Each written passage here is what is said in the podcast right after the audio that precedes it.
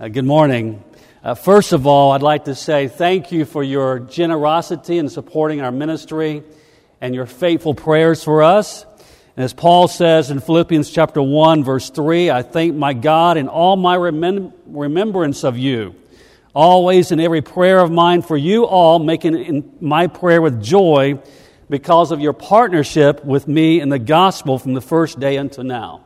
And you've been partners with me, with us in the ministry since 1986 for 37 years now. And we want to say thank you so much from our hearts. And Paul says here in, in Philippians chapter 1, verse 7, as he expressed appreciation for the church in Philippi, he says, It is right for me to feel this way about you all because I hold you in my heart, for you are all partakers with me of grace. And so, and the grace that God has given to us, you are partakers of that same grace as we are serving the Lord in this ministry called CCI or Crossing Cultures International. Uh, this is my wife, and we have two kids and six grandchildren. Ministry began in the Philippines in 1986, and uh, she is back here towards the back with her mother. Raise your hand, sweetheart. There she is. And uh, she grew up in this church here at Limerick Chapel with many of you. And it's so good to see all of you here today. Um, our ministry is a ministry of equipping uh, indigenous pastors and church leaders in 34 countries. About 95% of the world's pastors do not have access to good Bible theological training. And so our, our ministry is to, is to bring that training to them in such a way that is accessible in urban areas in mountainous regions, tribal areas, and also in rural areas, and, and packaged in such a way that it's accessible, affordable, and reproducible. And not only do we train pastors, about 35% of our classes are, are pastors, uh, about 35% are women, uh, many women who want to serve the Lord come to, come to our classes, and about 30% are business people and farmers and fishermen. And our goal is to equip them to do the work of the Lord and to become participants in the Great Commission and not just recipients of the gospel. We want to empower them to do the work of the ministry. It, it will take the whole church around the world with the gospel to make disciples of all nations. And so we want to see nationals equipped with the skills, Uh, the Bible knowledge, and the character for long term effective ministry. So, by God's grace, we have grown to about 600 training centers in 34 countries with over 7,000 people in training, reaching over 130 people groups for the glory of God.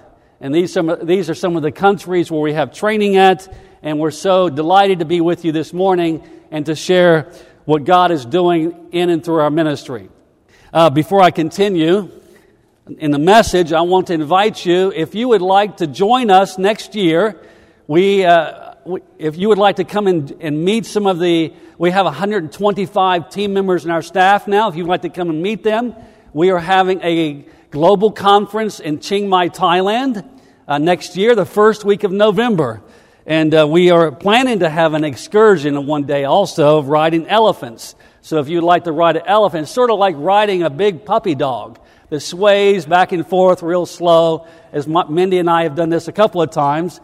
And in 2024, I'm leading a tour to Israel and to Turkey. So if you've never been to Israel, we'd love for you to come and join us in Israel.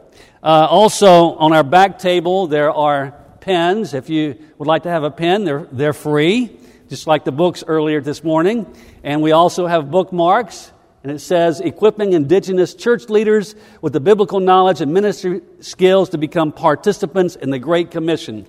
And uh, we all have prayer cards as well on the back table. And uh, if the Lord leads you, to, leads you to give to one of us, there is a QR code at the bottom of the prayer card. And if you don't know what that is, just ask a, a teenager or someone in their 20s and they can tell you how to do it. So this morning I want to share with you from 2 Kings chapter 7. So if you open your Bibles to 2 Kings the whole story is chapter 6, verse 24 to chapter 7, verse 20. But we're just going to read 2 Kings chapter 7, verse 1 to 9. And then I will narrate other parts of the story to you. So I'd like to invite you to stand with me as I read this text out of reverence for the Word of God. 2 Kings chapter 7, verse 1 to 9. But Elisha said, Hear the word of the Lord. Thus says the Lord. Tomorrow, about this time, a seah of fine flour shall be sold for a shekel, and two seahs of barley for a shekel at the gate of Samaria. Then the captain on whose hand the king leaned said to the man of God, If the Lord himself should make windows in heaven, could this thing be? But he said, That's Elisha, You shall see it with your own eyes, but you shall not eat of it. Now there were four men who were lepers at the entrance to the gate. And they said to one another, Why are we sitting here until we die? If we say, Let us enter the city, the famine is in the city, and we shall die there. And if we sit here, we die also. So now come, let us go over to the camp of the Syrians. If they spare our lives, and we, we shall live. And if they kill us, we shall but die. So they arose at twilight to go to the camp of the Syrians. Behold, there was no one there for the Lord had made the army of the Syrians hear the sound of chariots and of horses, the sound of a great army, so that they said to one another, Behold, the kings of Israel has hired against us the kings of the Hittites and the kings of Egypt to come against us. So they fled away in the twilight and abandoned their tents, their horses, and their donkeys, leaving the camp as it was, and fled for their lives. And when these lepers came to the edge of the camp, they went into the tent and ate and drank, and they carried off silver and gold and clothing and went and hid them. Then they came back and entered another tent and carried off things from it and went and hid them. Verse 9. Then they said to one another, We are not doing right. This day is a day of good news. If we are silent and wait until the morning light, punishment will overtake us. Now therefore come. Let us go and tell the king's household. Let's open with a word of prayer. Heavenly Father, we worship you this morning, recognizing the greatness of your name, the beauty of your attributes, the brilliance of your presence, and the wonders of all your works in this world. And we bow before you, thanking you that our sin was nailed on the cross when Jesus died on the cross of Calvary. And our sin was paid for in full through his death, burial, and resurrection. And we present ourselves before you this morning, and we together say, Lord, here we are, use us. Like these four lepers had no place to turn for anything to eat, they decided to step out in faith rather than live in fear. Help us, Lord to step out in faith as they did. Lord, we live in desperate times.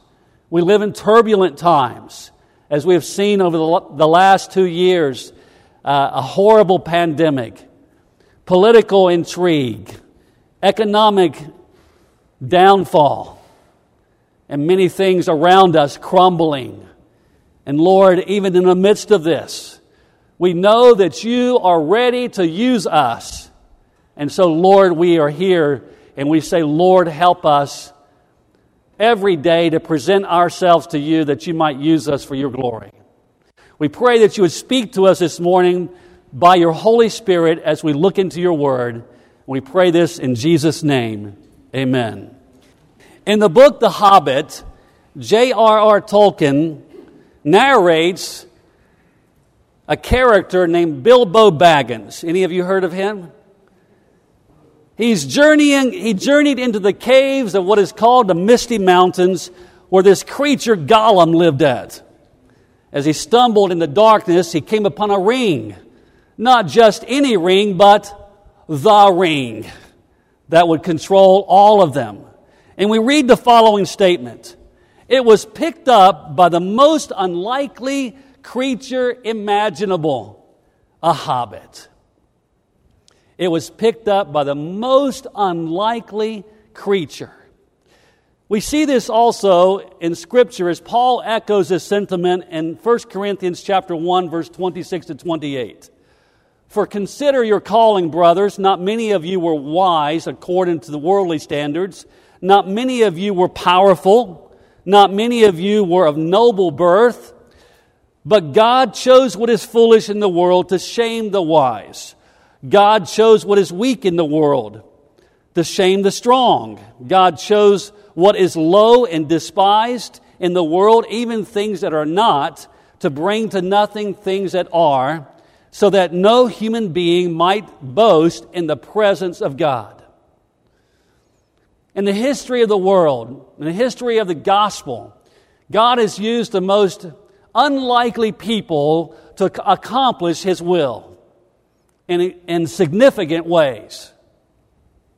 Even when the prophet Samuel went to visit Jesse to anoint the next king, the king of Israel, the chosen one, was not there.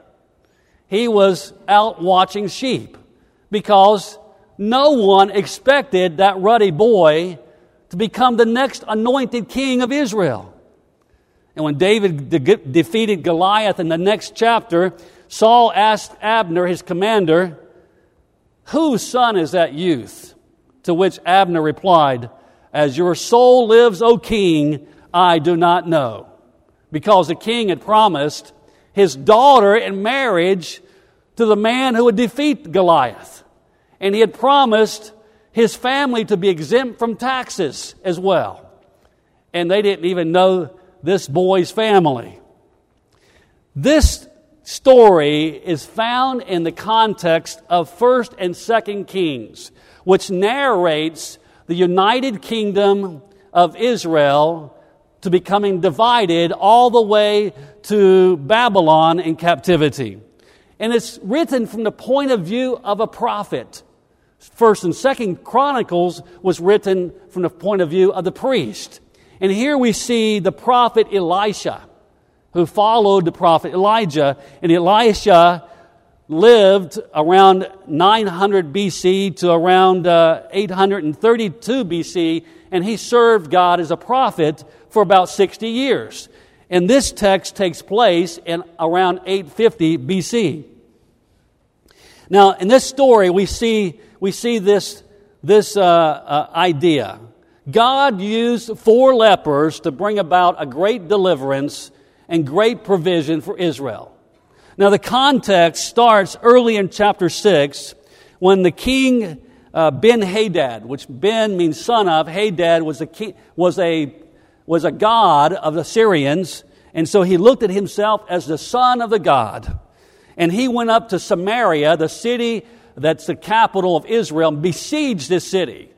He cut off the supply chain so that there was horrible uh, inflation so much that the, a donkey's head was being sold for about $600. How many of you would like to go out later today and buy a donkey's head to feed to your family? Anybody here? I didn't think so. And so there was terrible inflation. Uh, one thing happened was cannibalism in this story.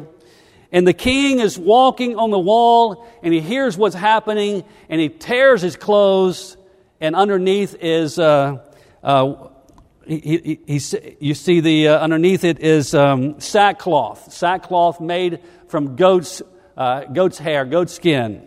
He had the right clothing on, but later in this chapter, chapter six, in verse thirty-one, he says this. May God do so to me and more also, if the head of Elisha, the son of Shaphat, remains on his shoulders today. Now, King Joram, Joram is the king at this time, and we read all the kings of Israel did evil in the sight of the Lord. And so instead of, he had the right clothing on, sackcloth, which meant repentance. But he wasn't repentant of his sin. He was blaming the prophet. He blamed the preacher, the pastor, instead of himself. And taking, instead of taking ownership, I have led this nation astray from God. We have disobeyed the Lord's commandments. We have strayed away from the covenant of God, and it's my fault. He blames the prophet. I am going to have the head of Elisha, the son of Shaphat, off of his shoulders today. So what does he do? He sends his commander down in verse 30, 33 to, to go to Elisha. And Elisha knows he's coming before he even gets there. And he says, Shut the door and hold it against the man coming, down in verse uh, 33. And the messenger comes and he says, Why? This trouble is from the Lord. Why should I wait for the Lord any longer? Why should we wait for God? Why should we trust Him any longer? Let's just take things into our own hands. That's what the commander was saying. The king was not repented. And the truth of this story is this in the most turbulent times that we live in, we could live in, God could use, God can use the most unlikely and unexpected people to bring about a great deliverance. He uses those who step out in faith in obedience to Him. Chapter 7, we, Elisha gives the word of the Lord. This is what God is going to do. Tomorrow, about this time, about six quarts of flour should be sold, for $8. Not inexpensive, but a lot less expensive than the previous day. And he says, Two seahs of barley for a shekel at the gate of Samaria. And the captain on whose hand the king leaned said to the man of God, If the Lord himself should open windows of heaven, how could this thing be? It's impossible. Everything is dire. And we read in the story in verse 3 and following, four lepers decide, they start talking together. And they say to one another, if we just stay here and do nothing, we're just going to die. And if we go in the city, we're going to die. And if we go down to the Syrians, we may die, but they may give us something to eat.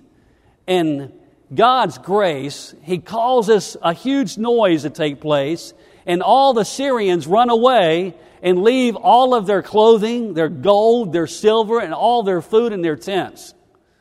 Just like God had promised in the Old Testament, He had promised Israel that an army of 10 would chase away a thousand. God would give the battle, He would win the battle for them if they would trust Him and obey His word. What can we learn from this story?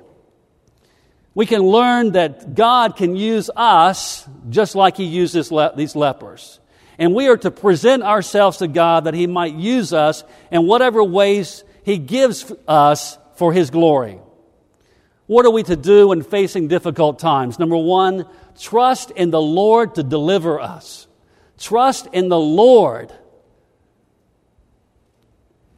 We see Elisha giving the word of God to the commander. And uh, when we face difficult times, where should we turn to? We turn to the Word of God, not the nightly news. Bathe ourselves in the Word of God.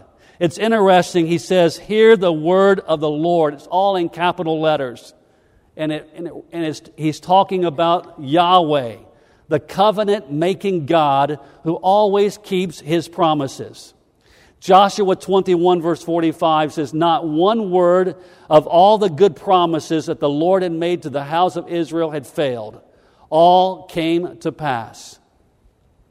We can trust the Lord. He, he says in Hebrews 13, Keep your life free from the love of money and be content with what you have. For he has said, I will never leave you nor forsake you. So we can confidently say, The Lord is my helper. I will not fear. What can man do to me? Psalm 20, verse 7 Some trust in chariots, and some in horses, and some in the stock market. We see that's a, a bad thing to do right now, isn't it? But we trust in the name of the Lord our God. God is the one who can save us. Similar to this situation, we've seen a, a cut off in the supply chain of the last couple of years, haven't we? We've seen, uh, just like these lepers who were quarantined, and the people living inside the city were cut off. They could not leave. We've been quarantined as well. We've also seen inflation just like they saw inflation. A donkey's head for $600. something they would never eat, it's not nutritious, and it would be considered unclean for them to eat. Yet, God used four lepers. A second thing we can learn is this we are to present ourselves to God for Him to use us in terrible times. Lepers were usually quarantined, and they were the most unlikely candidates to bring about the deliverance.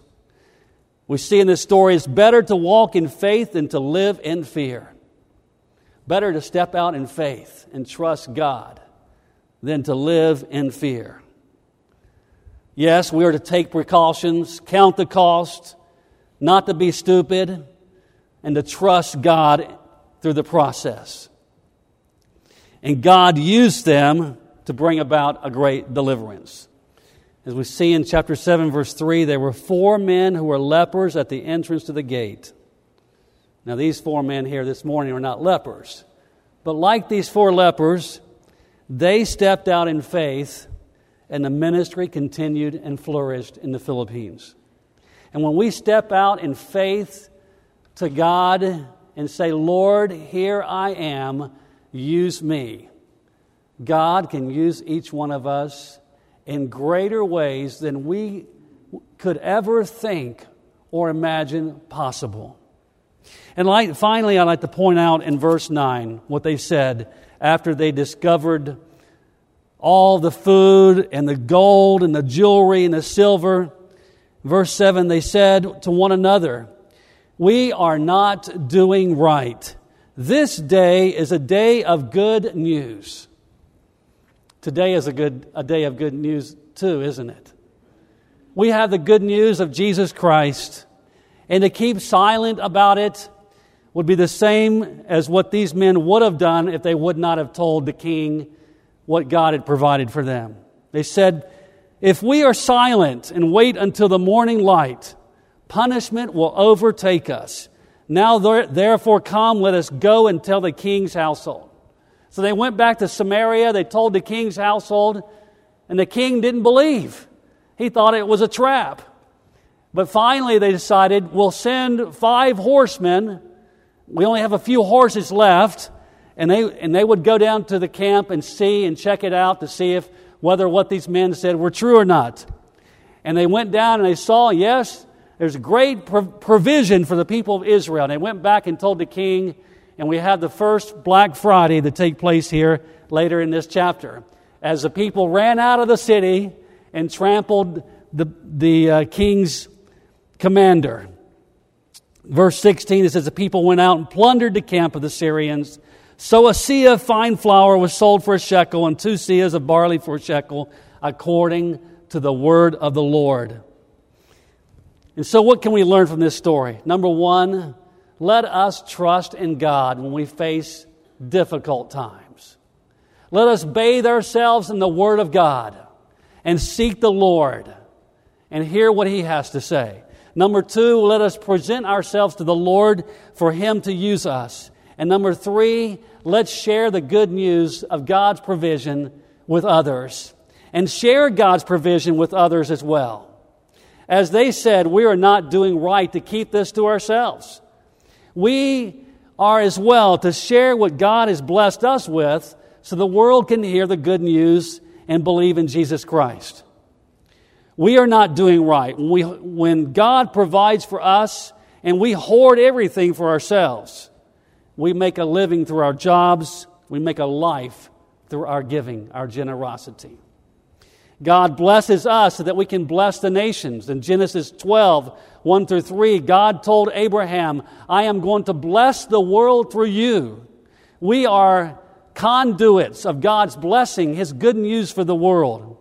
Let us use what God has given to us, He's entrusted to us, so that the world can hear the good news of Jesus Christ.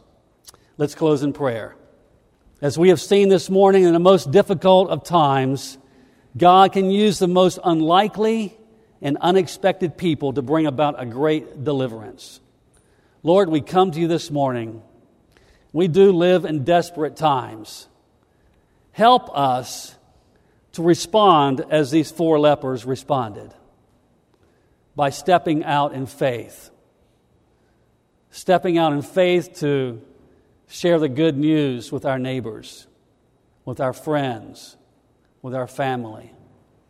By turning to you and trusting in you, the God who, who fulfills all his promises. You will never forsake us nor leave us. You have promised to provide for us and to use us. And Lord, help us to present ourselves to you as these four lepers did, to, to walk in faith and not live in fear. And help us, like them, to go and tell the good news of your deliverance and to share that with others so they can experience the blessing of God, the blessing of salvation through Jesus Christ. Thank you for your presence here with us this morning. And Lord, if there's one person here today who has not trusted Jesus Christ as Lord and Savior, we pray that they would believe on the Lord Jesus Christ this morning. Lord, we know that we are sinners. We cannot save ourselves or earn enough righteousness or merit to be accepted into heaven. It is only through the work of Christ through his shed blood on the cross that we can have a right relationship with you by faith in Jesus. I pray that if there's one person here this morning who doesn't know you as Lord and Savior, that he or she will trust in Jesus Christ this morning as our Lord and Savior. And Lord, as believers, we say, Here am I, use me for your glory. In Jesus' name. Amen.